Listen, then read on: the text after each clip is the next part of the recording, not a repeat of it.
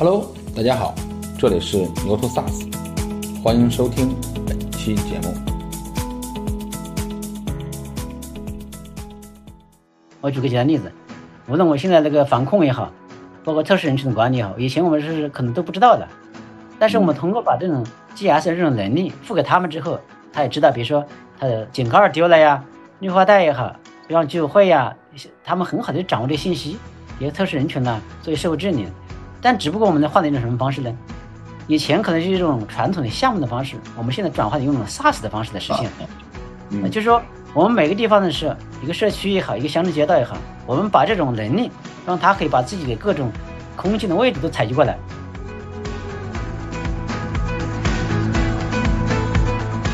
就说每个客户进来之后，我们让从头至尾，真正我们按照那整个那种生命周期，让客户真正知道我们产品一个方面。用好我们的产品，第二个方面就是说，从那个用户的需求过程中来磨练、肯定我们产品，真正的实现呃双向的成功。所以我是这么一个定位的。我觉得客户成功呢，可能这是有别于一般的这个企业里面的不一样的地方。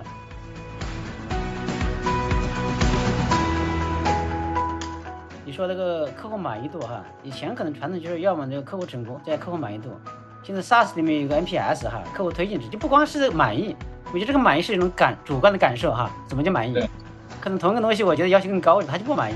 我就不光自己用的觉得挺好，同时要推荐别人，这个朋友也好，同行也去使用。我觉得这可能是对传统的 IT 和 SaaS 的统一定义不一样的地方啊，就是自己用的好，用的好才愿意推荐啊。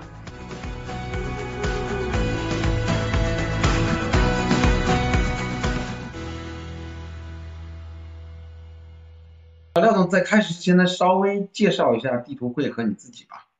嗯，好的好的，呃，这个非常开心啊，能够参加那个吹柳会这么一个直播的一个节目哈。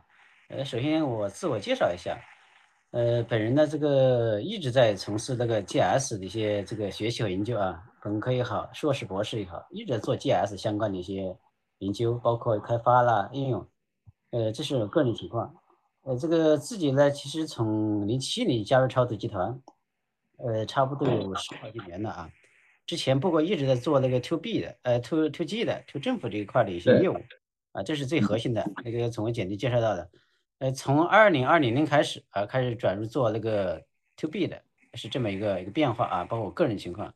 呃，整个那个地图会呢，我简要的介绍一下。呃，地图会呢，其实从二零一二年开始在内部孵化，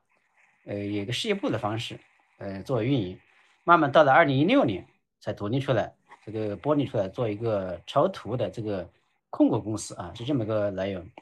呃，整个地图会呢，从一二年开始到今年吧，我们算了一下，差不多将近十年啊。呃，其实地图会呢，从一开始就承载了集团啊，超图集团对 To B 的 SaaS 的一个这个这个愿景吧。整个来讲，应该说超图集团呢，在整个 GS 领领域里，无论是在国际也好，国内也好，这个应该是久不胜名的，是应该是在。这个是第一家 GS 上市公司，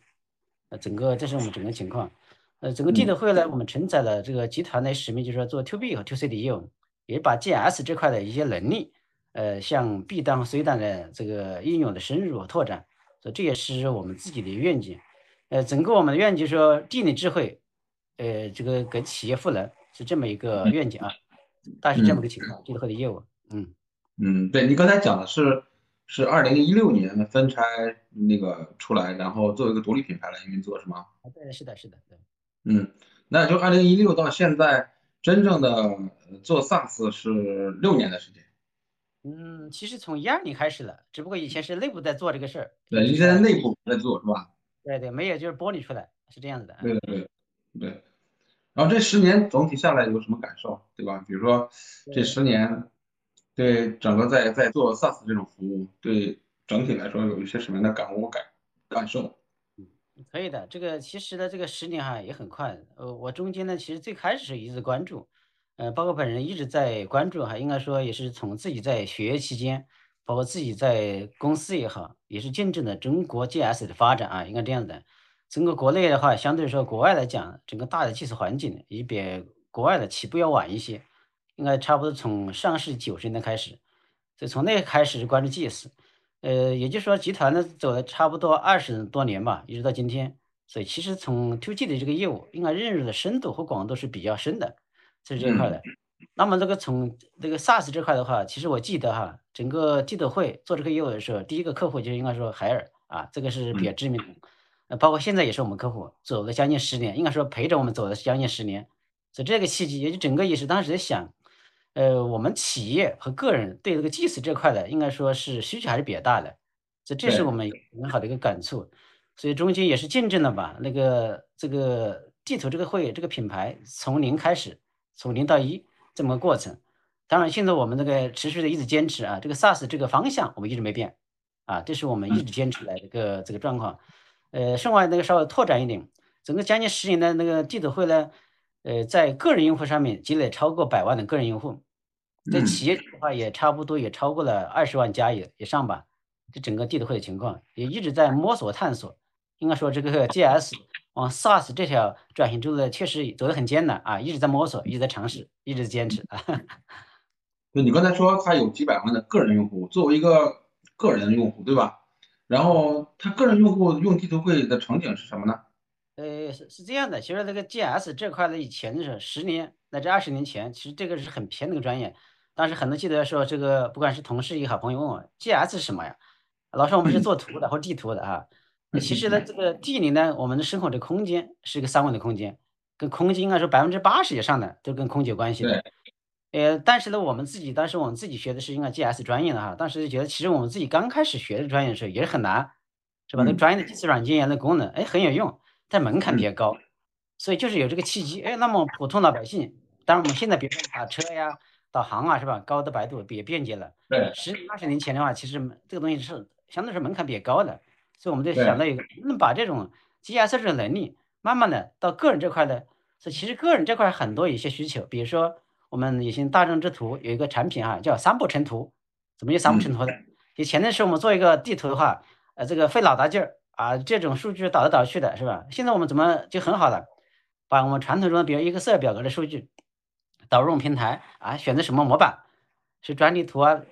饼状图啊等等，然后咔三步就出来了。所以从这个契机，其实个人用户呢积累了很多，所以发现了我们这种能力降低这个用户的门槛，并且能够享受我们这个 DDS 这种便捷，是这么这么一个逻辑。明白明白。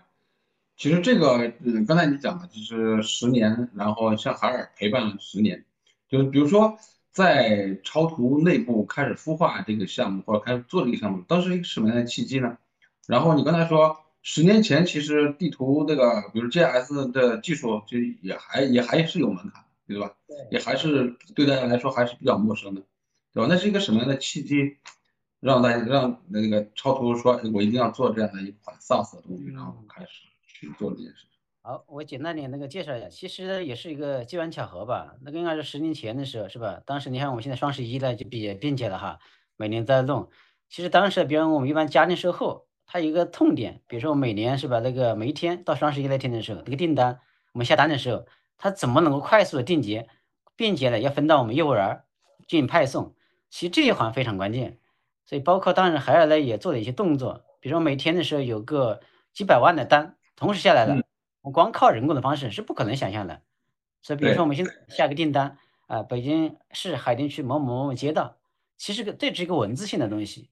所以当时呢，找到我们说，想我们能不能更便捷的方式，我们能通过一种空间的手段。其实我们后来在尝试过程中发现，这是完全可以的。所以后来我们呢，做一分区。你看，别人本身那个物点、那个售后网点也好，它有分区的概念，还有工贸区。其实，比如说那个家庭售后，它每个区域内，不管是自己的直营店也好，加盟店也好，比如我们家里那个冰箱坏掉了，我怎么样找个最近的一个这个这个维修点上门？对。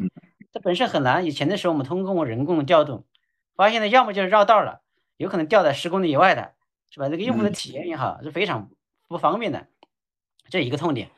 还有个什么痛点？就是一旦维修之后，这个维修点他来还是没来，啊，这也是个问题。打电话催来催去，其实用户体验非常之差的。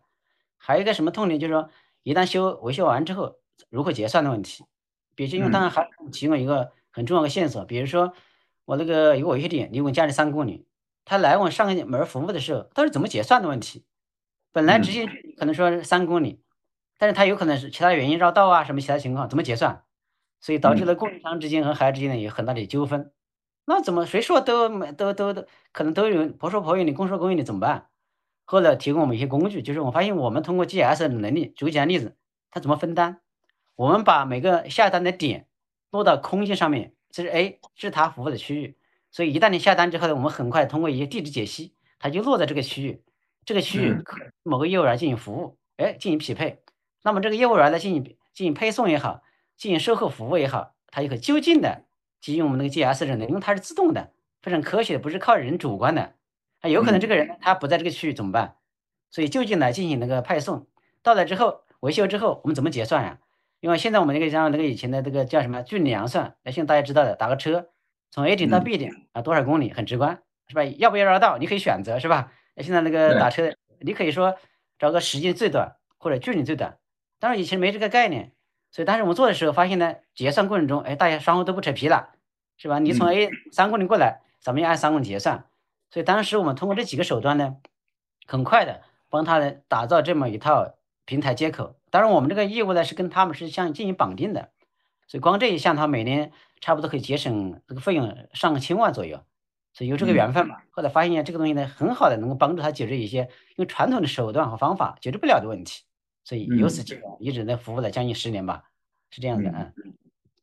也就是说，先有了客户，对吧？然后再把能力开放出来，然后然后形成一个方案，然后给他，对吧？是的，因为以前是我们都是政府嘛，政府提需求，我们去服务。发现呢，其实哎，企业是有类似的，但是可能我们不了解企业需要什么。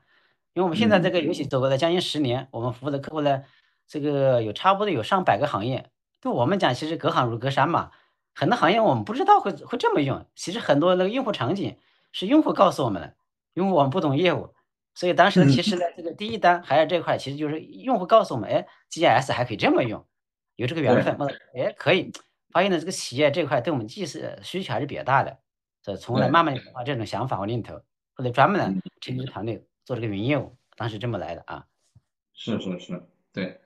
就当时比如说，嗯，比如说我们现在能感受到，比如说我们那个查个快递是吧，到哪儿了，对吧？其实其实这就是一个典型的 GS 服务嘛，没错没错没错，对吧？比如说我在京东下个单，我可以看到那个小人那个小车到什么地方了，对吧？然后他离我还有多远？我大概几几点能到我这儿？我是不是在家等着他，对吧？是的，是的，是的。嗯，对对对，就这些年，呃，十年啊，十年的时间，说长不长，说短不短。这十年来，就是有什么值得的分享给大家？比如说有一些。那个困惑也好，或者是收获也好，有些什么样的愿意给大家分享？好，这个这个点哈还是感触蛮深的。其实就是我刚才说的，我自己的其实在这个一直在学习 GS，包括那种研究也好，研发也好，产学应用也好，一直在思考尝试哈。其实也见证了整个国内的 GS 发展的一些从开始起步到发展到走到现在啊。其实从行业来讲的话，就是那种 to B to C 的用户，我刚才说到了，他需求呢比较大。但是我们最为难什么呢？GS，我上次特别看了咱们那个催理会的那个图谱哈，其实我一直在想，脑海里面有这个念头，我们 GS 到底在做工具型也好，或者垂直行业里面到底位置在哪里？其实这也是我们一直思考了十年，一直在思考的问题。就这个的本身的我们 GS 好像它是一个作为工具也好，作为行业好像都可以用，千行百业的。但是它好像每个行业找不到很好的交叉，这个交叉需要我们去发现，不像那个 ERP、CRM 哈，它个比较明确的场景，所以这也是我们走的比较艰难、很重要的。其实我们也在摸索、在探索，我们是横向的怎么走，纵向的行业到底哪一个行业是和我们是最密切的？其实走了将近十年，这也是我们一直在平衡的。就是我们发现，其实来作为一个通用的工具，光靠工具，比如刚才您问到的一个大众之图，我们的三步成图，其实用在用户的这个需求也好。它是越来越是强烈了，不像以前简单这个图。从企业是的，现在数字化转型，我们已经分单呐，做个路线规划，已经可以满足需求了。那我们还有很多这种 GS 这种能力，怎么样跟它结合起来？所以这也是我们很困惑的。所以导致我们走了十年，也确实走了很多弯路啊。我们一直在哎定位是一个工具，同时也想做行业。我们到底提供一种服务能力？同样做这种 SaaS 这种方式的话，我们怎么找到自己的一个定位？所以这也是我们。走了将近十年，让我们很困惑，一直在尝试或者摸索的很重要一点一个阶段吧。啊，它不像我们 SaaS 里面的一个垂直行业的哈，比较明确，要么做深，要么做透。大致这样子啊，这也是我们一直在思考的一个问题啊。其实啊，我对你，比如说你刚才谈这种地理信息，就是 GIS 这种这种能力啊，其实你你刚才提了很多是能力也好，工具也好，呃，在我感受，比如在我们的云图里哈，我觉得我我如果去划分的话，我会把它划分在底层的能力层，因为能力层某种意义上它是可以，呃，它是一个横向的东西，它可以比如说各种 SaaS 都可以用，对吧？比如说只要你有你能找到应用场景，有有可以用地理信息的场景。你都可以用，比如说人员定位啊，比如我能感到，比如说像像外勤的这种这种这种这种这种场景，你肯定是需要 GIS 的服务的，对吧？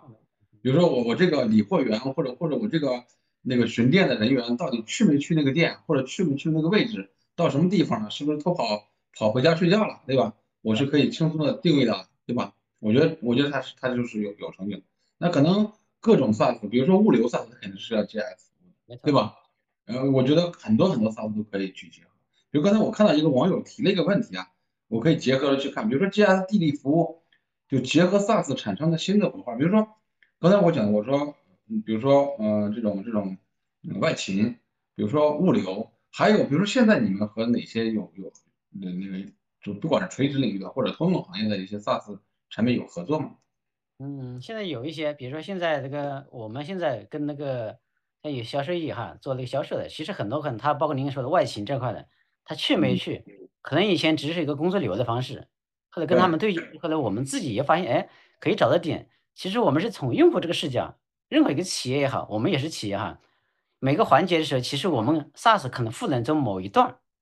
但是从它整个业务场景的话它是比较长的一个链条，所以我们到底是哪一环，可能有的是 ERP、CM 等等，所以我们找它一个切合点。所以刚才说的，无论是那个您刚说的外勤这块儿哈，打卡这块，其实很通用的一个场景。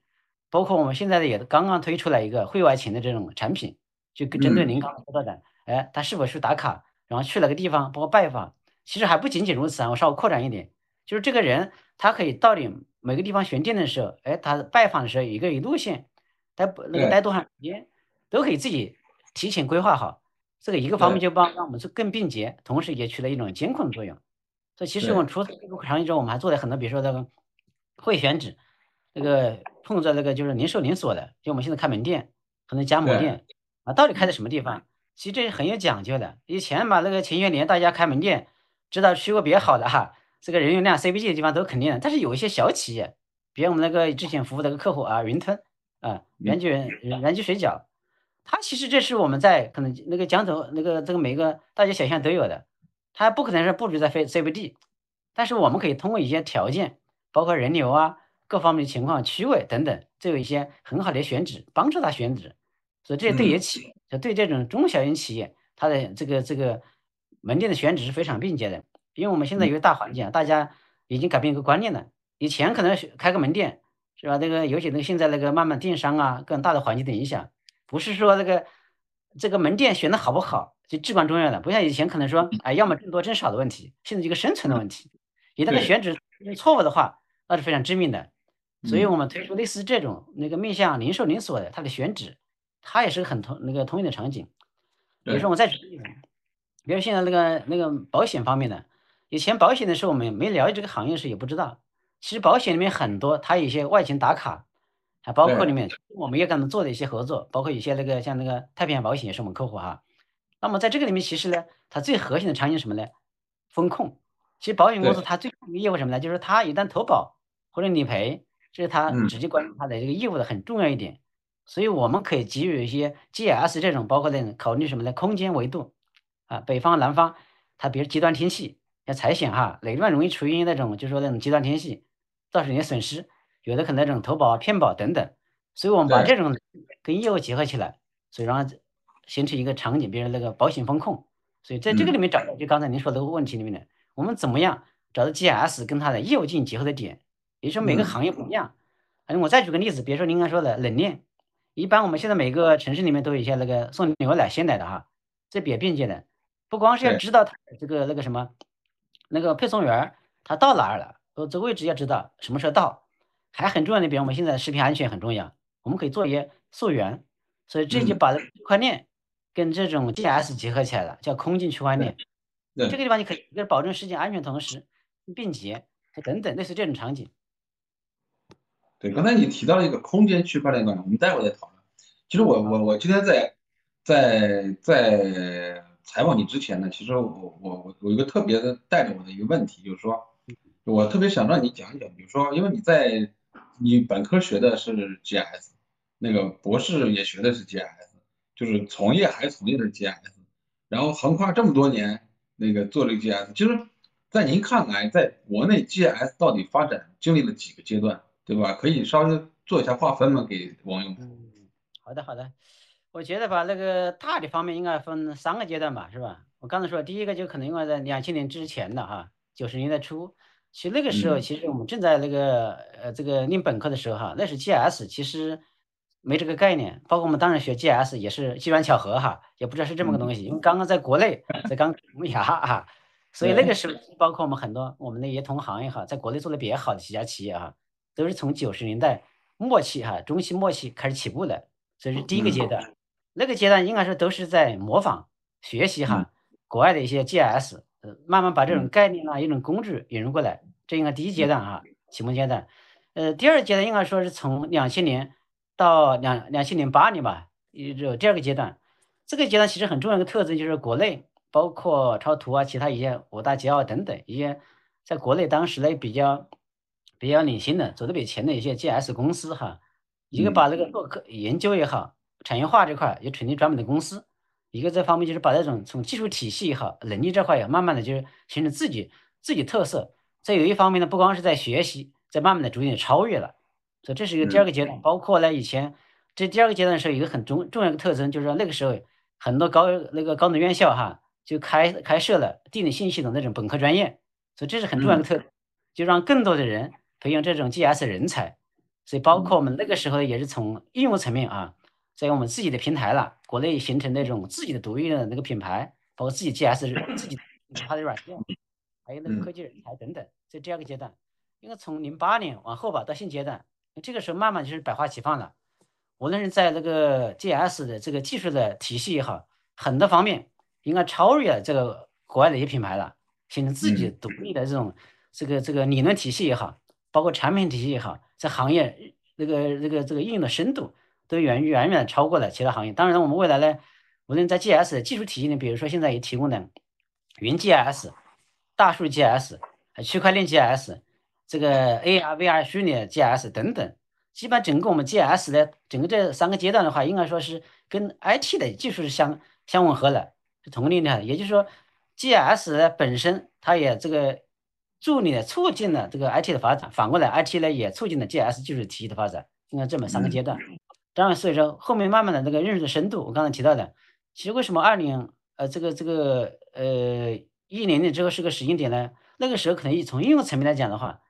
可能运用比较多了，就像国土空间呐、环保等等，就 To G 的业务慢慢的深入了，这走的应该很多从应用层面，应该国内已经超出国外了。当然，从那个行业里面就说的，慢慢的才引发的那个出现了我们这种 to B to C 端呢，它的应用的这个深度广度会更深的，大致这么个阶段啊。就刚才你你给我讲了三个阶段嘛，就是第一个是模仿期，是二零两千年之前，对吧？对。然后两千年到两千零八年是基本是学习和超越的这这样一个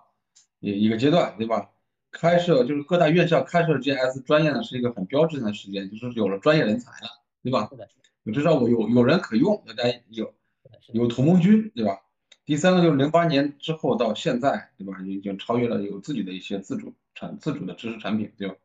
其实我还有一个维度，其实我们在看这个时间点的时候，就两千年之前就是互联网时代来临之前，对吧？两两九九八年九九年就是互联网来第一波泡沫基本上是破灭的时候，两千零八两千零八二二零零八年是一个云计算的节点，就二零零八年云计算进入中国，对吧？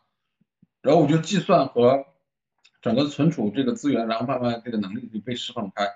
还有一个时间点，就是二零零八年之后到二零一零年到一一年，其实是个移动互联网的一个时间，就是从互联网 PC 互联网到移动互联网，然后到现在为止，就我觉得你刚才讲的什么区块链啊，然后然后然后那个 AR VR 那个虚拟空间啊，其实各种技术都出来。我不知道就这个维度和这两两者之间是不是也有一些关联？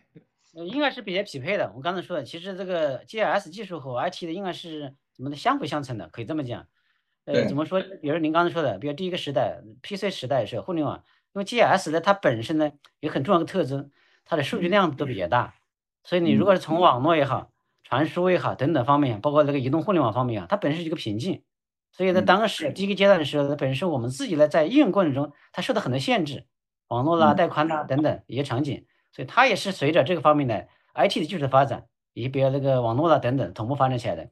比如我们现在提供的那边大数据 GIS、区块链 GIS 等等，其实这个东西也不是说它也是跟整个我们技术的驱动，慢慢的引领我们 GIS 的发展，它是同步的。所以这个时间点应跟 IT 的主流技术发展是应该说是，呃，这个基本上是同步的，差不多这么个。嗯，对。然后我们接着我们讨论，就是这十年来，就是你觉得在做做那个，尤其是尤其是分拆出来独立成品牌的时候，地图会出来的时候，其实交学费最多的是什么？比如说，因为创业一定会有一些坎坎坷坷，对吧？其实这块呢，其实我们呢别感触哈，说到我自己这个哈 哈内心去了哈。其实我们讲一个本身我们这条路呢，确实就是比较艰难啊。就一个是承载我们的集团的使命，就是说我们可能从 to G 这个业务的话，应该是做的还是国内是做的是非常好的。to B 这块本身你看从二零一二年开始哈，那个时候从那个中国 SaaS 的发展，本身那个还是比较早期的哈，所以我们老板还是比较有眼光的，能看好这个方向。其实这个我们可能比一般的这种传统那个一般的 SaaS 这种走得更艰难一点，就是说我们一直在选择长期和短期的一个平衡，还有包括我们说的那种标准化的产品和定制化的产品，可以这个东西呢是很多做 SaaS 越不去的这种坎儿哈。我们要收入还有增长，是嗯要标准化的，要定制，是要产品还是做项目？其实这个应该说一直很困惑我们，其实我们呢也确实在中间走了很多弯路。嗯比如说你刚才说的，因为我们其实行业里面很多行业都可以用，所以导致我们好像那个空间很大，可以选择比较多，往往可以选择又是太多了，我们就不聚焦，所以这导致我们在中间有几年的时候非常艰难。一个方面，我们整个产品呢就没有真正的把它做好，基础的东西没做好，没有把 GS 这种能力赋能到就是一个通用的一个产品，作为工具性的，没有做到那么的极致，那么精，这是一个方面。我们呢，同时在涉及的一些行业，包括刚才说的家电售后也好，也是我们涉及的比较早的一个行业。但是我们呢做的工作呢，也没有做的很好的是深度，从垂直方面也做的不深，所以导致我们的横向的呢也没有做精，这个纵向的也没做深，所以我们一直在中间的徘徊，它导致我们呢也确实呢错过了很少不少机会啊，所以这是让我们很纠结的。所以通过这几年之后呢，我们重新做调整，就我们提出叫一横几纵啊，横向就是我们作为一个 GS 一种工具性的定好我们的位，我们怎么嗯样千行百业进行赋能，把这个位置定好，而不是什么都做，是有所为有所不。那么几个纵向，我们可以选择几个比较纵深的行业，在这个行业里面相对来讲，可能跟 GS 的结合度会更紧一点。我们从这方面做一个切入点，做一些深度，所以这也是我们应该说这几年更好的聚焦我们所做的方向。这应该说我们应该吸的经济教训嘛。所以我们是认准的这种方向，SaaS 的方向不会变，我们也会平衡好，就是我们主要还是说要扎下头来把产品、技术、服务做好，然后呢慢慢去孵化。可能在几个行业里面，相对我们会做一些减法，然后呢去做深，大致这么一个考虑。确实是我我也有这个体会。比如说，等你资源越多的时候，你发现你很容易不聚焦嘛，因为你觉得哪儿都是哪儿都可能赚钱，反而到最后你发现哪儿都赚不着钱，对吧？像你说那个横着也可以做，纵着也可以做，对吧？你发现最后最后还是还是回到两个字，就聚焦，对吧？这个这个确实是，这个确实是，就是你你们在做了这么多年 SaaS，就是你怎么判断整个中国现在 SaaS 的市场，或者是你们做的事儿，或者是整个大行业结合起来的一些事儿，就你怎么判断这件事情？呃，其实这样的，就是我刚才说的，整个的从大的环境来讲哈，那个中国的 SaaS 应该说，要现在数字化转型也好啊，企业化转型，因为也到一个新的阶段了。呃，我觉得从那个应该是从也是从那个 SaaS 这块的发展，应该说从中国的 SaaS 到了二零一六二零一六年哈，到一个波谷，然后呢，慢慢的从二零一六年到两千年，啊，二零二二年、二零二零年哈，到那个这个新冠出来之前，其实整个是趋势往上的，是吧？再往这两年是经历一些大的环境之后，其实我觉得整个 GIS 不，由于 SaaS 的需求，国内是慢慢的蓬勃发展的，它的复合增长率都非常之高的，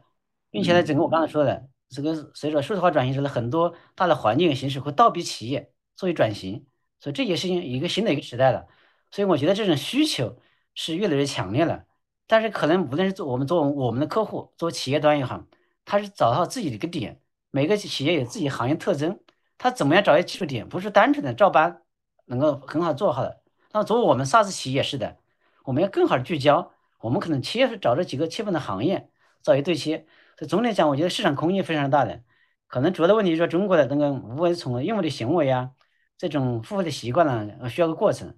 我觉得总共 SaaS 在中国走了也十好几年，一二十年了，它有个阶段，所以我始终坚信这个市场会越来越大的。比如说我们在同一个我们 GIS SaaS 这个赛道啊，玩家不多，除了主流 BAT 几家，我觉得玩家越来越多了。其实最近我也跟大家同步一个信息，我玩家多了是个好事情，说明这个大家都认准这个方向，都看好这个方向。我们做了十年，我们无论在技术积累也好，在行业经验也好，其实做了很多的积累，这也是我们的核心点。那么我们客户也好，也是个深度积累的过程。我相信呢，随着时间的锤炼，从大的环境也好，这个 GIS 的 SaaS 肯定会越做越好。我始终看好这个好这个市场。对，刚才你你也谈到了，比如说像像像像阿里、腾讯啊这些企业都进入这个这个领域其实能力层的东西确实有这么个问题，就是说。就是就是它背后还有还有成绩，还有行业的认知，比如 know how，然后你自己的产品的积累，对吧？能力的积累，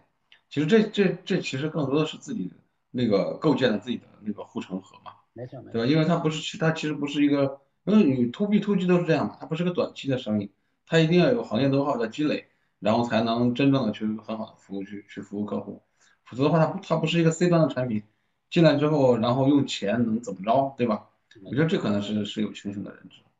嗯，是的，是的，对，你们现在大概是客户体量，你刚才谈到，比如说个人级的用户是，你们还有呃 C C 端的用户，有有 B 端，就就就用户大概客户大概是是是一个什么类型？比如说小 B、中 B、大 B，然后全部覆盖嘛？因为你是能力产品嘛。呃，差不多，我们也分几类啊，也是跟有，要么就中小 B 哈，中小的这种大型的都有，这三个梯度的三个维度都有。所以，我们包括我们现在特户那个用户特征也是的，基本上从那个个人的到企业界，小 B、中 B、大 B 都有的是吧？所以大致这么个特征，整个分布的也是这样，什么这种特征都会覆盖到。嗯，哎，那我问一个问题，就是其实这个产品呢，有点点像那个谁，比如说，呃，前段时间我跟酷家乐的那个朋友在聊，对吧？他们也有 to C 的，也有小 B，也有大 B，对吧？还有超大 B，对吧？那面对这样的客户的你的定价怎么来处理呢？比如产品的定价。我们是这样的，就是也分了几个维度吧。一般我们个人用户现在是免费的使用的啊，一般这就是我们推那个免费版。对于企业级的话，我们那个有标准版或者这种再加上那种这个高级版，基本上分两个梯度。标准版的话，一般我们按照那个年的收费是吧？一般就是不把我们基础的模块进行封装，差不多每年就是两三千块钱吧。标准套餐，当然我们可以比较灵活，是按照季度、按照月，我们那个折算的，让用户有更多的选择。因为我们也跟特户的那个用户的特征。他有的可能需要，呃，一年用不了两次或三次，有的是按月的，因为每个行业不太一样哈，是我们的不同梯度，跟着行业做一些更细分的一些的，就是让用户就做一个选择，只要只要你用得上，我想办法会让你去使用我们产品，是这么个维度。当然，对一些那个中大型的一种客户的话，比如说像保险啦、一些银行等等，我们会提供一些这个在线，可能加一些离线的这种混合的这种部署的方式，可能也加一些局部定制的一些模式。就这样的更灵活一点，让用户有更多的选择，它是这么模式。嗯嗯，其实你你们现在就比如说这个客户的分类里边，然后因为 C 端是免费嘛，然后小 B 和大 B 的话，它是一个什么样的那个那个那个呃份额呢？呃，小额套我们主要还是也现在目前差不多呃小额的话七七三吧，大 B 还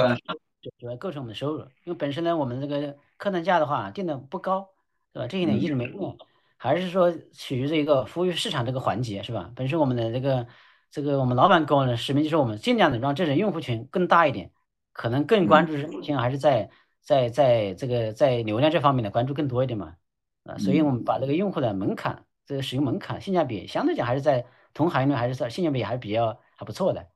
可能都有一些大 B 的话，我们可能就是可能涉及到一些需要定制的呀，我们需要定制服务做一些收费。所以还是说产品加上那个这个定制服务是这么一个模式。嗯，今年我觉得行业里边谈两个字谈的比较多，就是人效，对吧？就是你们现在对人效是一个什么样的那个那个那个关注度，或者是人效大概是一个什么样的水平？因为我觉得我看国内能超过五十万人效的，都都挺好的了，我感觉，我觉得我觉得对对对。呃，这个五十万应该是一道坎儿哈，我觉得不管是传统的 IT 也好，或者 SaaS 也好，我觉得很难。对。就我们一直坚持走什么路的？包括我们这两年也做些变化。就刚才您说的一个核心问题，就我们也发现一个问题，我们做一个通用型的产品，就没有把我们经常说的，就是可能要把我们我们集团也好，GS 这种深度的能力要固化下来。不光说简单的一些应用哈，我觉得其实很多企业有这种类似的需求，所以我们把这种能力呢，就要好的东西要继承过来，把那种 SaaS 化，GS SaaS 化，这是一个方面的。呃，第二个方面就是我们自己呢在。研发这块的投入，这两年是包括今年哈，我们会逆势的增长，所以我们现在更多的还是想真正的把产品做好，把服务这两个维度做好一点。所以我们的人效整个讲还是今年比相比往年还稍微降低一点，我们投入更多了，是这么个逻辑。我们还是想就是说，在这个周期，尤其这这一两年，我们把练内功先练好，把自己产品也好，服务也好，行业吃透，所以我们是这么一个模式，所以没有刻意的去在意。说这个，我们也发现，确实这两年呢，整个市场的大的环境的变化，对我们人效确实有些影响，所以我们没有做一些动作，做一些什么这个优化的之类的，没那么做，还是想就是我们自己本身，我们这个行业的特征，对行业做技师这块也好，等等都需要，所以我们对人的要求可能会还比相比其他的 SaaS 公司可能要求更更高一点，因为毕竟我们还是以技术主导的 PLG 的模式，我们一直推行 PLG 模式，所以导致我们人效可能目前相比来讲，我们能算了一下哈。在同行业里面是中等吧，所以中等偏下的这么一个这个层次，所以我们说经常跟团队们开玩笑，我们好在我们现在还有这个人效没那么高，说我们空间很大。我们一旦把自己方各方面练好了哈，市场摆来摆着的，因为我们很多可以做，所以我们一旦到这个环境中，真正把产品在行业这家服务三个维度的能力做上去了，我相信我们会发展的很好，走得很好。嗯，哎，我问一个问题，就现在地图会大大概的是一个什么样的规模呢？人数？目前我们一直今年差不多呃八十号人左右吧，八十二人左右，对，一直稳定这么一个，就没有客式的那个特别的去扩张。整个呢，这个我看了一下，研发是占大部分，将近一半以上，一半以上，所以差不多是五幺三五幺四吧，就五就是我们研发团队，对，幺就是我们销售这块的，其他都是那个四这块就是那种呃服务部门啦，客户成功啊等等，所以是这么个比重。嗯。果然就是你们销售销售放的人特别少啊！你要八十个人，就七八个人销售。对对，差不多就是我们因为我们因为前期一直在探索，就是我们没有刻意的，就用本身那个 SaaS 商业模式，尽量用产品，我们说推成 PLG 的模式，没用 SLG 的模式。可能有些大客户会有一些需要线下的交流，所以我们尽量尽量还是想把这种产品的能力做强，把服务的能力做强，就还是按照我们那种 SaaS 的模式去去做啊，这是很重要一点的，因为我们。呃，包括那个前是前些年哈，一直做那种 to G 的业务，可能我们是是 SLG 的是 SLG 的模式，以销售驱动为主的，所以我们还是一直尝试，就是说我们既然是这么一个定位的话，尽量把产品和服务加重一点，尤其产品，把这块子做的更精一点，做好一点。然后呢，我们可能会适可会根据这个行业吧，可能我们未来再选择几个行业，如果做深的话，我们会适当的根据那个市场的规模啦。团队的发展情况，选择的增加一些这个销售的力量，大概这么一个考虑。嗯，那你你谈到了，其实其实客户成功嘛，因为还有今年还有一个关键词就是客户成功。我觉得，呃，几乎我觉得我见到的每个 SaaS 公司都在谈客户成功，客户成功。你怎么理解客户和客户成功之间的这种关系？呃，其实这个客户成功我们一直在做哈，就是我们呃怎么说呢？我们经常说客户成功是吧？这个已经说也客户为中心。其实可能每个人对他理解还不太一样。我们一直在想什么，就是客户成功，我们的就是我们真正的把这种能力给企业赋能，不光是成交就完事儿了。其实可能我们从传统的 to G 的业务啊成交了，表示这客户成功了，可能这是一个传统的思维方式啊。我觉得 SaaS 的最核心的就是我们续费啊续费率的问题，至少就让用户别用完之后会一直用我们，是吧？包括我们它是一种自愿式的，真正的让用户带来价值。所以我们经常说的降本增效提速。这是我们企业很重要的点，包括我们的定位，就是真正不光让用户购我们的产品，让这种真正的创造价值，所以看到价值。比如我们现在经常有一些朋友问我们，他说我们别双十一哈，每年双十一我们其实也提心吊胆的哈，弄不好，比如说派单出错的问题，有时候我们还赔偿的。所以这个一年是白忙活了。所以这也是我们做 SaaS 企业可能跟其他的还不太一样的地方。搞不好我们服务好我们企业的话，我们客户甚至我们还赔款。所以这是很重要，就是我们始终把那个客户的成功，他的实现客户的价值做我们的第一使命。所以保证我们呢，真正的企业的客户多了，客户成功，真正做好了，未来的客户会越来越多。所以我觉得真正的这个过程中，就是我们尽可能让我们的客户他真正成功。所以我们呢，在从一开始，包括他找到我们从线上开始，整个全流程的，包括一些方案也好，用户使用的过程中，包括售后也好，还有一些行政那个行政的需求复购也好，我们可以通过一些线上的方式，也增加了一些人力的方式，就是我们那个自动加人工的方式，尽量就是服务好我们客户。就是每个客户进来之后，我们让从头至尾。真正我们按照那整个那种生命周期，让客户真正知道我们产品。一个方面是用好我们的产品，第二个方面就是从那个用户的需求过程中来磨练、肯定我们产品，真正的实现呃双向的成功。所以我是这么一个定位的。我觉得客户成功呢，可能这是有别于一般的这个企业里面的不一样的地方。所以我们客户成功的团队在八十人里面，我们还是至少差不多五六个吧，在一般的企业里面还是算是比较大的。我们一直在尝试着，就是我们要重新的真正的。定位好客户成功是做什么的？不光是我们做一个这个这个职业或者做一个岗位的职责，我们更多是要真正的了解客户，深入到客户的场景去，真正发挥了我们这个客户的我们产品的价值。因为可能，呃，单纯我这个我们的一个感觉什么呢？为什么有这种认知呢？就是我们无论怎么样也好，一个产品是吧？它不能真正的说解决客户的所有的问题。可能我们在产品在使用过程中，可能跟用户场景的匹配度不一不一样啊。还包括在用的过程中，可能体验啦，各方面都有一些问题，甚至呢，他有一些新的想法。我刚才说的，本身我们呢，什么呢？就是其实这也是我们可能说我们自己认识到自己不足的方面啊。比如每个行业，我一当介入过去之后，发现很多行业是用户告诉我们，我们自己要去学习，通过用户的交流，在使用过程中我们发现，哎，可能我们在哪一方面更需要提升。同时呢，从用户的角度，他也新的需求，或许呢，有些东西呢是客户没想到的，就从以前那种客户提需求，我们响应。变成一什么呢？我们要了解我们的客户，他会怎么用，以后会怎么用，所以这也是我觉得也是作为客户成功的很重要的一个使命吧。我这要从这几个方面，应该说真正能把我们这个 SaaS 这种能力也好，实现我们客户成功，实现这种客户价值，那必须必不可少的一环吧。嗯，确实，呃，我这段时间在一直和大家在聊嘛，就是很多人说。只要是一家企业，都是以客户为中心，这个以每每个人都在提。但其实有的很多企业是把客户为中心挂在了墙上，对吧？没没记在心里。但其实你再反过来去想，就像 SaaS，它是一个订阅的收费方式。如果今年你服务不满意，那明年可能就不来了，对吧？它不像一个，它它不续费，它可能这这个商业模式，这个这个模型就结束了。所以所以它值钱就值钱，就是。它那个那个估值高，也就估值高在这个地方，对吧？就是它会它会有复利的效益嘛。那如果你不能产生复利的话呢，如果还不如去卖传统的那个 license 的软件来的更直接嘛，对吧？嗯，对。说的这个，那个再补充一点哈，那个这个其实就是说，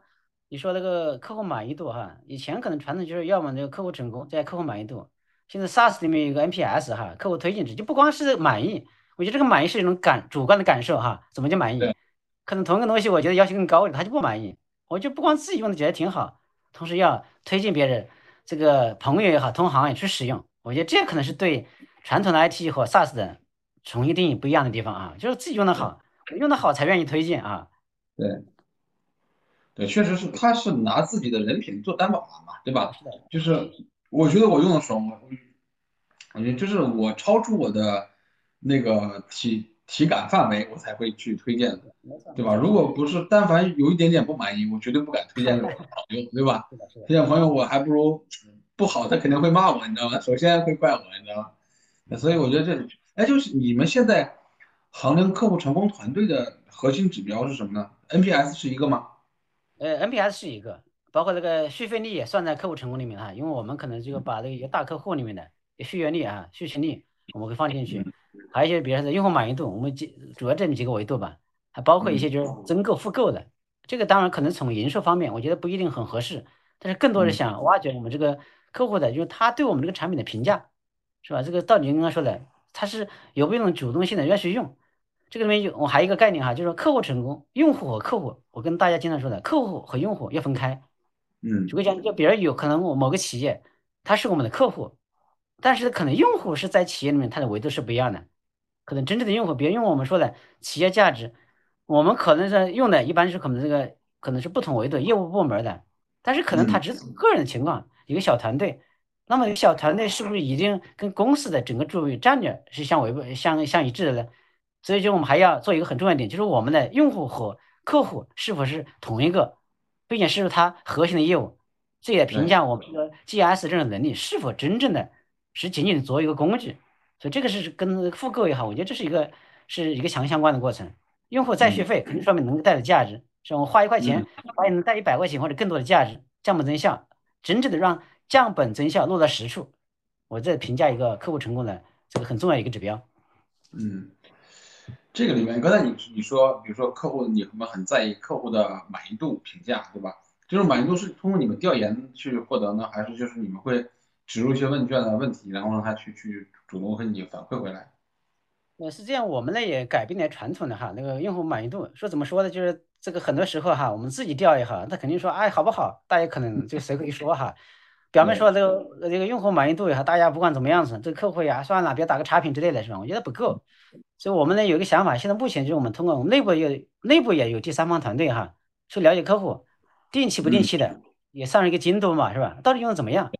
这一个方式，第二有匿名的方式。比如说我们也同行业，哎，这个某某某某产品，你觉得怎么样？通过这种渠道的，当然我们现在这个还没有做的不够啊。我觉得未来应该是从第三方的维度，这更客观一点。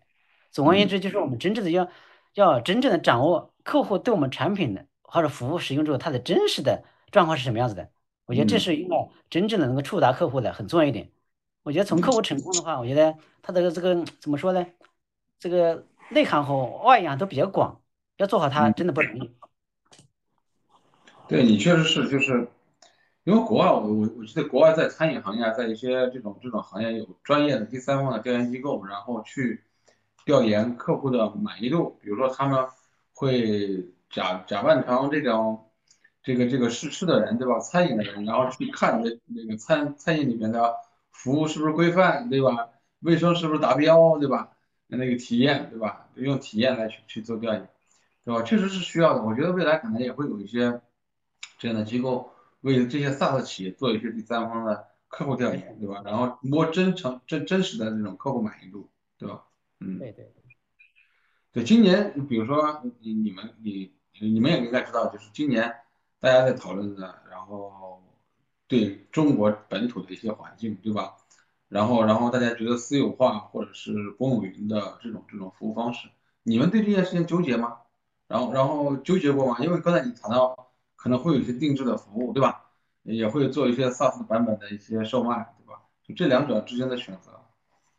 呃，怎么说呢？其实说这点哈，我感觉就谈到哈，那个就是本土的 SaaS 和和这种原生的 SaaS 的关系的哈，其实这一点是绕不开的。我感觉呢，用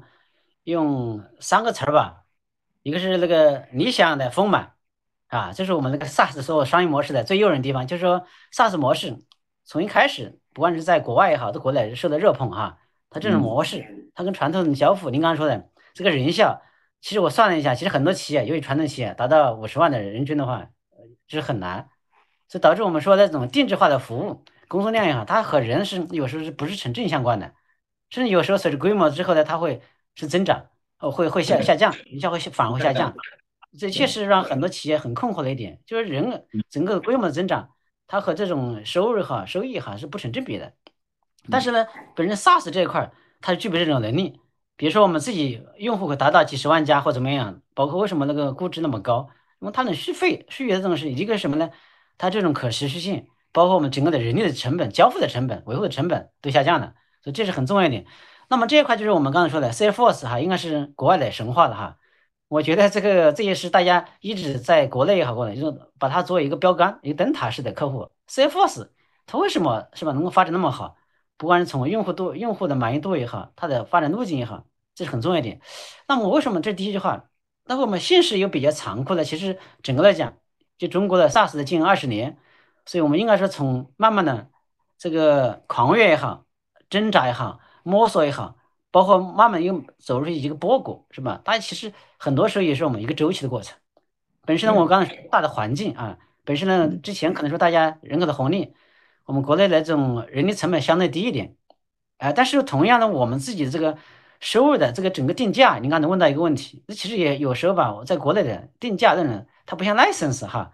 那种订阅式的东西，大家觉得那种消费的观念，总觉得有点也需要个过程哈。包括我们很多年前，大家觉得这个弄不懂就网上下载呀，没看那个实物，大家觉得和我们中国观念是吧？我觉得花点钱，我不看买点硬件设备啊，觉得不值那么多钱了，是这么个概念。所以从这个消费者的本身观念等等，也需要一个过程。再加上我们现在这几年就是碰到一个大的这个经济周期，也确实有影响。但是我还是相信什么呢？就是三句话，就是比较理性的面对，比较理性的面对。就是整个来讲，呃，SaaS 这种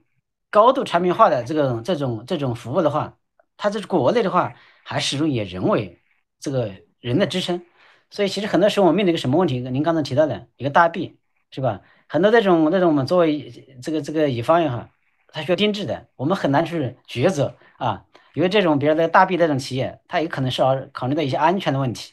啊，不是模式不行，它需要可能离线部署等等，还需要定制化的服务。所以我们一直在平衡您刚才说的核心问题，就是说我们要标准化。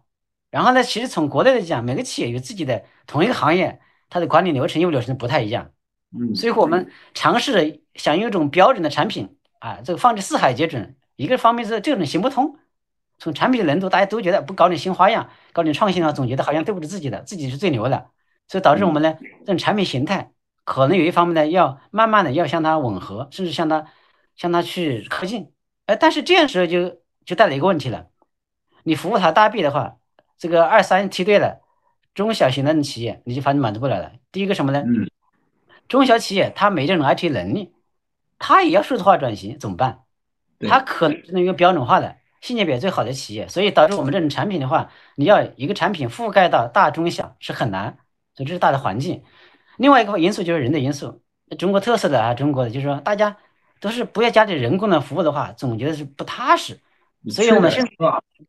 为什么要中国式的 SaaS 服务？就是我们要不惜一些一些代价，要懂我们的客户啊。为什么要加一些销售哈？不管怎么有人的关系嘛，我加一个产品花个几十万块钱不见面的。给个东西就给几个账号的话，我觉得不值那么多钱。大家这个脑海里面都有一个观念，所以我们需要做一些商务关系。可能在商务关系不是在技术上面做什么，我总觉得一个人见面之后，总觉得哎，他能找到一种安全感啊。这是第一个方面，就是说不惜一些力量，要是搞一个客户，懂我们客户，还有什么呢？要不惜一些力量，要懂业务。就是我不管怎么样，你会怎么用，你必须了解我才行啊。你甚至也还我们还比他更了解他自己，所以了解业务，我们必须要知道他到底需要啥。是吧？还有一点是什么呢？我们本质上面要把产品做好，这是我们应该做的工作。我们一定要花大力气要做好产品，同时呢，也要做好服务，就是人的因素。其实就是为什么说很多服务，就刚才提到的这个客户成功这块，它只是一个维度。是么我们其实尤其大客，呃，这个 KA 这块的话，我们说呢，从一开始到结束也好，一个方面就是我们要把整个的我们这种从产品到服务。整个一全全生命周期覆盖到，同时通过人之间有些，比如有些紧急情况啊，哪怕一个不会使用的移动问题，也必须二十四小时都在线。所以这也是中国的那种 SaaS 的可能跟国外的不太一样的地方吧。所以我们自己呢，但是有一点我始终相信，就是说自己无论作为我们自己 SaaS 企业也好，一定要找准自己定位，你自己的能力在哪里，把自己产品定好位，然后呢找到很好的切入点。无论在我们这个生态也好，在业务链条上面，我们找准自己定位，这是最关键的。当然，我们在同等情况之下，你该 PK 的是吧？服务也好，各方面也好，你不能跟得上。很多时候，大家有时候投票用脚投票，不是说你产品硬实力好到哪里去，大概这么个情况。嗯，对你刚才谈到了生态啊，就你你们你们对生态是一个什么样的那个理解，或者什么样的一些那个现在在做一些生态的事儿吗？我觉得那个。可能你们的产品就是因为能力层能力层的产品嘛，我觉得是天生的生态型的产品，因为你可能会和各类的生态产品可能会那个 SaaS 产品可能会结合。哎，对你说这一点哈，其实还是比较我们一直在做这个事儿哈，生态的问题。因为这您刚才说的核心问题，无论是我们作为你看 BAT 的大厂也好，他们不管走的路径哈，都是以走玩生态。我们自己定好自己位，就是说我们是相对是比较 open 的。首先就是我们自己产品特征。就是它好像可能各行各业都可以用得到，我们不可能有那么的时间和那么资源去每个行业每个客户是做一对一的，肯定不可能做到。所以我们呢，要形成一个什么呢？就是要要一个形成一种集成和被集成的能力。所谓集成什么？就是我们一个整个产品形态，我们要不管在云上面也好，PaaS 也好，SaaS 也好，DaaS 啊等等，我们一定要找准自己定位，要把这种能力要跟能够集成其他的能力，这是一个我们集成其他的生态。因为为什么有这个观点呢？就是说，其实我刚才举个例子，每个行业呢，它其实我们不管是垂直行行业的产品也好，还是横向做工具也好，它都解决可能某一类客户里面的它的整个业务链条的某一段。所以其实这个里面呢，其实我们可能在某个环节找着，哎，你觉得比较关键，ERP、CM 可能需要的，但是光这行不行？不够。所以这就为什么数字化转型大家很重视的，就是慢慢的随着这个数字化转型的深度会越来越多的话，其实它这种数据是非常多的。我们作为企业不可能从头至尾是吧都干到底，我觉得这个是也不符合那种 SaaS 的一种模式。同时呢，对企业来讲，它的代价会非常之高，是吧？整个那个传统业务、工作流啊等等，它的形态都不太一样。第二很重要，它不可复制。我刚才说的，即使我们做出来了，我们自己这种每个企业它不太一样，那怎么办？所以我们在企业 SaaS 企业中，它也是个生态，就我们一种被集成的能力。什么呢？就是可能，比如在物流，物流它也自己 OA 系统。我们如果单纯去了解物流的话，其实说实在，这个行业里面呢，很多东西也比较深，各方面仓储、运桥等等，我们不可能做那么多太具体、太业务的东西。但是我们可以把这种能力，比如说这个路线规划。导航等等，就我们特有的能力，并且呢，其他的传统上是做不了的，把这种能力跟它结合起来，要么我们就集成它的一些能力，通过 API 接口啊、数据服务能力接口也好，集成过来，给我们客户提供那种整体的解决方案，或者是什么呢？我们是被他们集成，但是我们产品也好，或者解决方案也好，都要具备这种能力。我觉得这也是一个既找准自己定位。同时呢，也是更好的，不管是站在客户侧也好，站在咱们同行也好，这是更好的一个很好的一个维度。这样他的各取所需，不是让他自己更专业，然后同时也更好服务我们客户，啊，是这么一个定位。就是你刚才呃刚开始的时候，我们谈到了聚焦哈，那个就现在你刚才说一从一行几纵，到底是哪几个行业呢？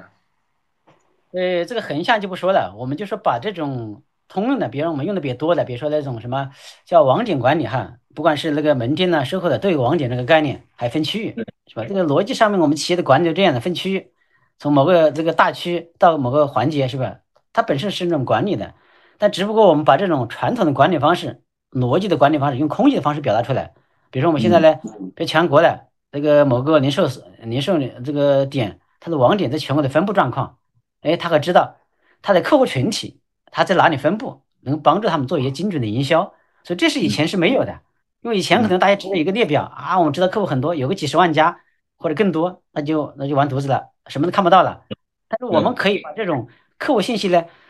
放到一个空间维度，而空间维度加入这个空间维度，就发现很多那种规律了。比如说我们客户他的分类、他的消费习惯等等，就是我们说的大数据啊，这个人群画像，其实呢，这个画像最终还在落在空间上面。所以，我们把这种基础的能力，能够把它抽象出来，比如网点，还有区域化，还有分单的等等，把这种能力，几乎在很多行业都会用到的这种能力，把它固化下来。比如您刚才最开始说到的，比如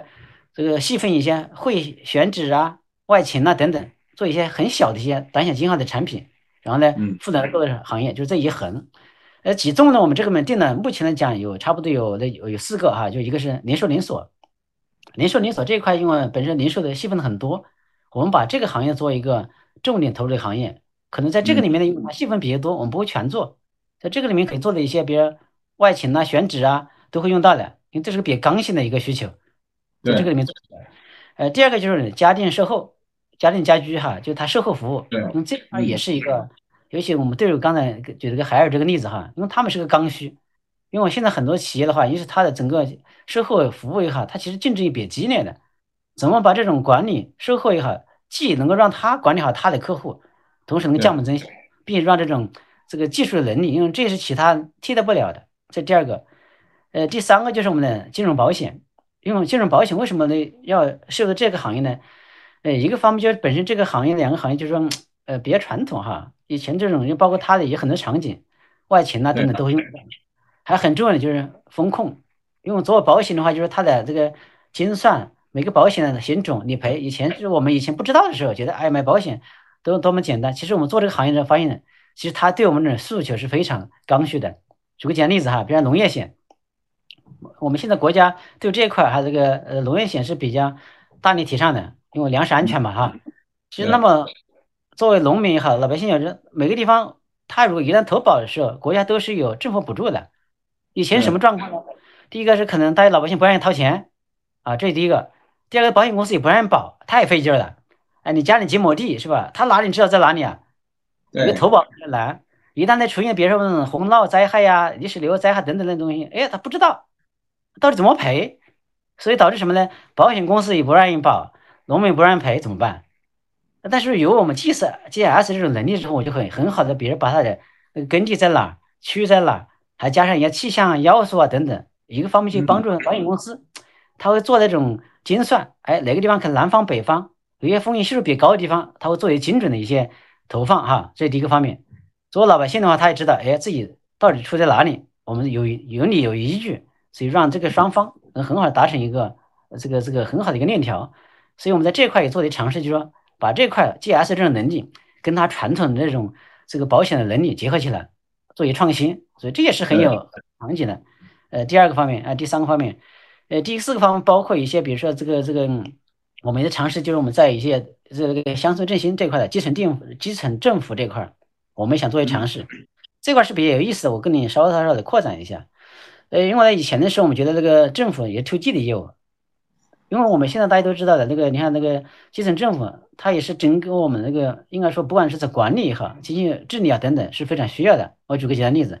无论我现在那个防控也好，包括特殊人群的管理也好，以前我们是可能都不知道的。但是我们通过把这种 GS 这种能力付给他们之后，他也知道，比如说他的井盖丢了呀，绿化带也好，让居委会呀，他们很好的掌握这信息，一些特殊人群呢，作为社会治理。但只不过我们在换了一种什么方式呢？以前可能是一种传统的项目的方式，我们现在转化的用了 SaaS 的方式来实现。嗯，就是说我们每个地方的是一个社区也好，一个乡镇街道也好，我们把这种能力，让他可以把自己的各种空间的位置都采集过来，同时呢，把这种可以公开的，因为这些都是公开的信息嘛，我们布在云上面，也从基层政府来讲，它的这个费用成本都比较低了，不像以前搞个系统是吧，买个服务器啊什么的，至少得个几十上百万。那基层本身说用钱的地方多的是，所以一个让他觉得性价比比较低，同时呢也享有这种基础的能力，能便捷的帮助他们做基层的管理和治理，所以我们在这方面做了一些尝试啊，大致这样的，有四个维度。对，刚才你你你谈到，比如说在在这个生态和竞争这个这个部分，那你说巨头也进了这个市场了，比如说如果是一个新进入这个行业的一些小白的或者创业者，比如说。他想在 GS 这个行业去做一些事情，有一些什么建议给他们吗？比如说，比如说切入的赛道或者切入的一些点啊，比如一些场景啊，有没有什么具体的可以给他们一些建议吗？嗯，我觉得这个如果说以这个 GS 这个做个切入点的话，我觉得怎么说门槛比较高。为什么这么讲？可能是回那个刚才说的，说到我们自己的整个创业的经历啊，包括地图会的发展，本身呢，我们是有 GS 这个基因哈，有这种能力。其实我这么认为的，就整个来讲，地理智慧呢，它是可以这么维度：一个地理可视化，包括地理决策、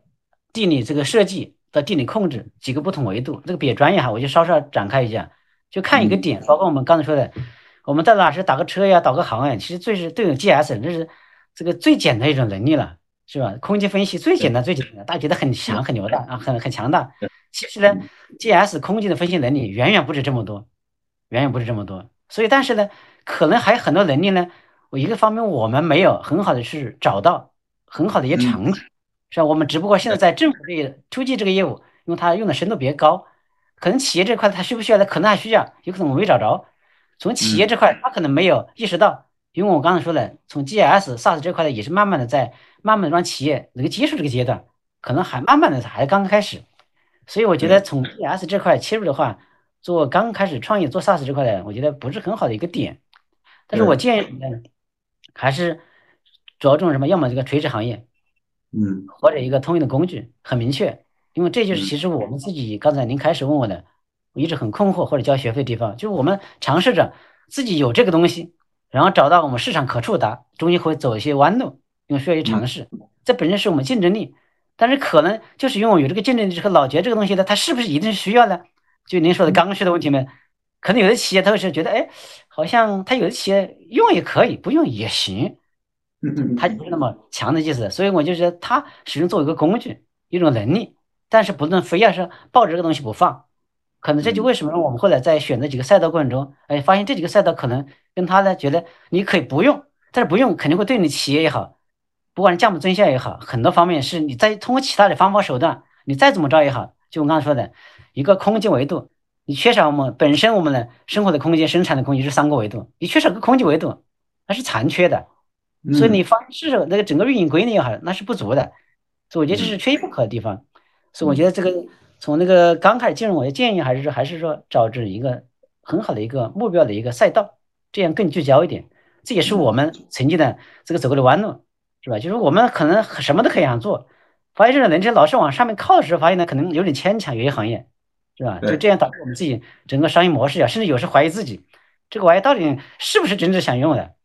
我们可能要 从要个人去摸索，是吧？可能我还就是也也怎么呢？也终为始，我们准备为谁服务？找到客户的真正的痛点是什么？这才是根本。至于什么方法手段，是吧？很多种，我觉得找到最适合他的，这就是我们方向。嗯，其实刚才我我听懂了这个，呃，廖博士的这段话，就是说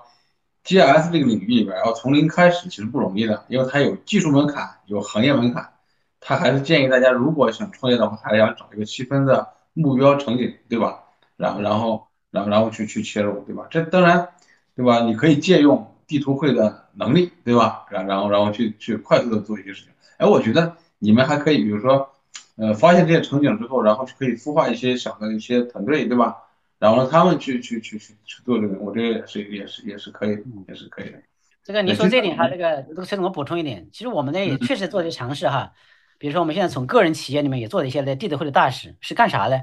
其实很重要的就是也是孵化。我们也尝试就刚才我们是集成一些，不光是在技术层面的，就是我们提供这基础能力，让您可以找到细分场景之后，你在定位在细分场景行业的这种能力结合起来。然后也孵化一些个人的一些创业企，那个个人用户也好，或者小团队，就把我们这种能力付给他们。其实这也是我一直在想做的，就是我们不一定是非要在每个行业里面触达那么多客户。我们在某一方面的话，就把这种行业的东西哈交给我们的合作伙伴，交给一些创业团队。我们只是专注在我们这种 GIS 这种核心能力，你不擅长的是我们擅长的点。这也是有时候从行业讲，我们不擅长的就是你擅长的。就这这某种意义上也是一种能力结合的生态嘛，对吧？就大家各各自做擅长的事情。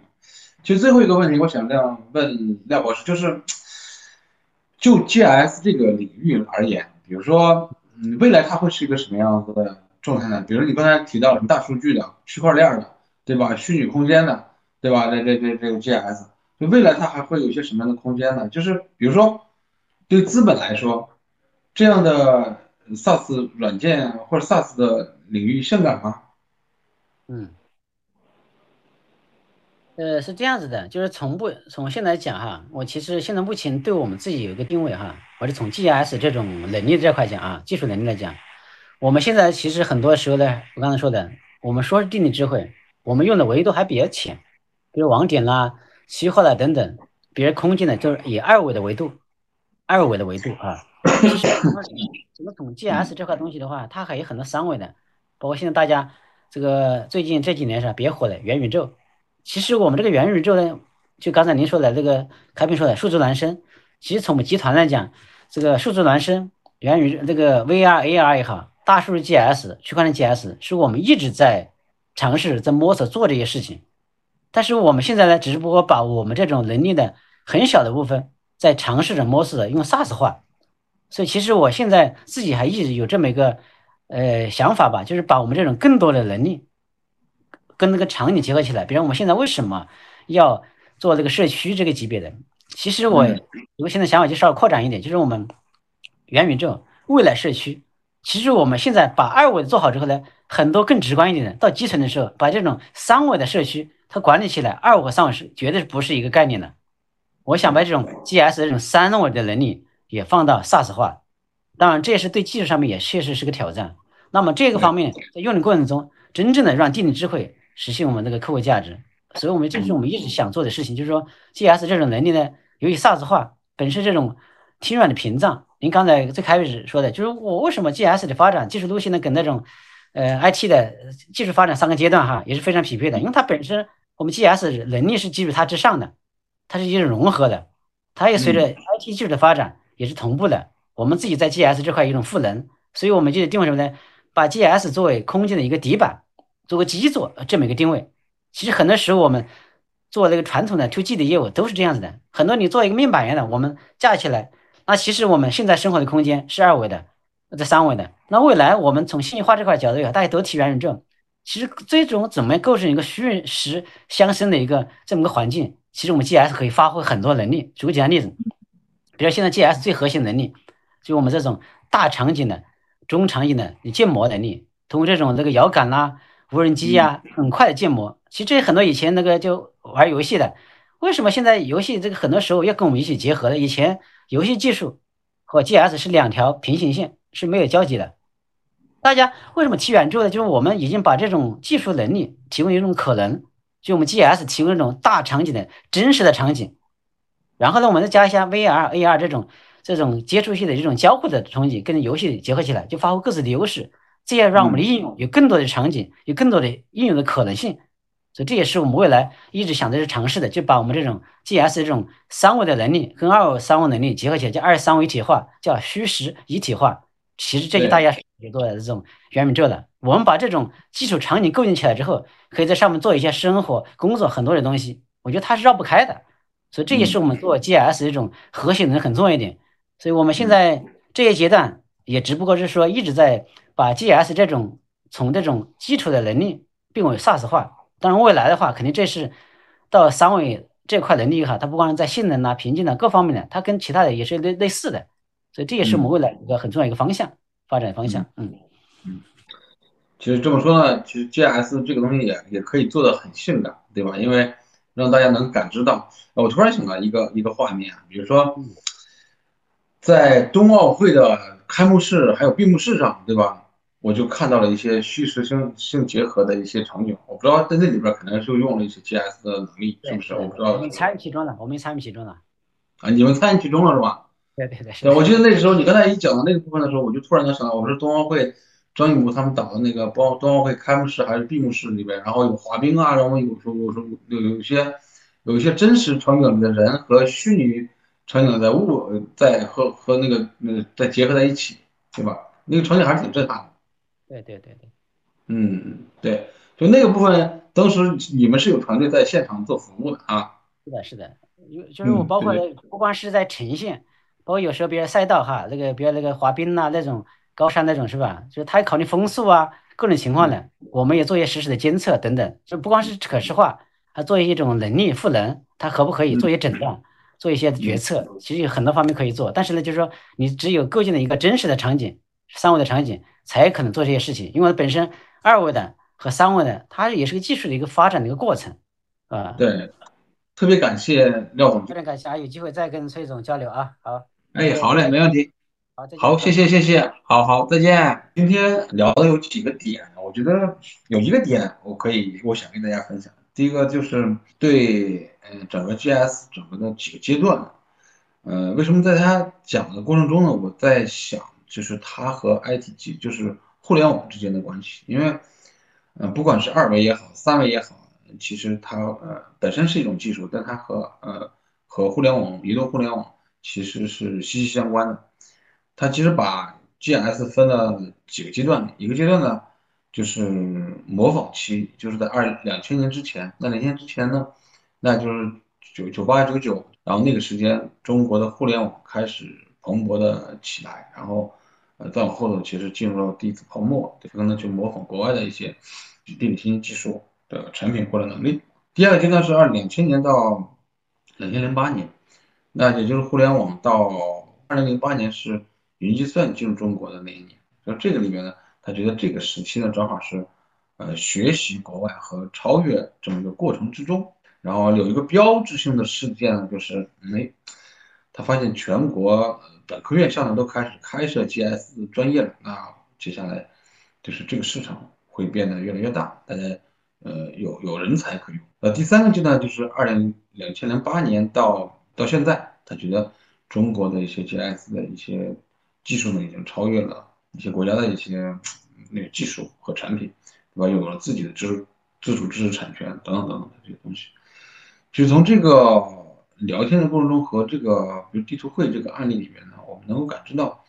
就作为一个嗯工具型或者是能力型 SaaS，刚才也讲犯了很多错误，那就是不聚焦。确实是，就是因为你能够适用很多行业，或者能够是一个非常广的一个千行百业都可以用的产品或者能力层的时候，其实，在资源有限的这种状态下呢，很容易失焦。那也就是说，在这十年的过程中，交学费做的就是失焦，然后最后聚焦。刚才他说一横四纵这样的一个发展策略，然后去让自己战略聚焦，然后打法聚焦，然后销售。那个 PLG，嗯，那个它是 PLG 的增长方式，然后让自己能够走得更快。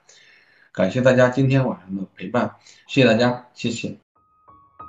好了，本期节目到这里就结束了，感谢大家的收听，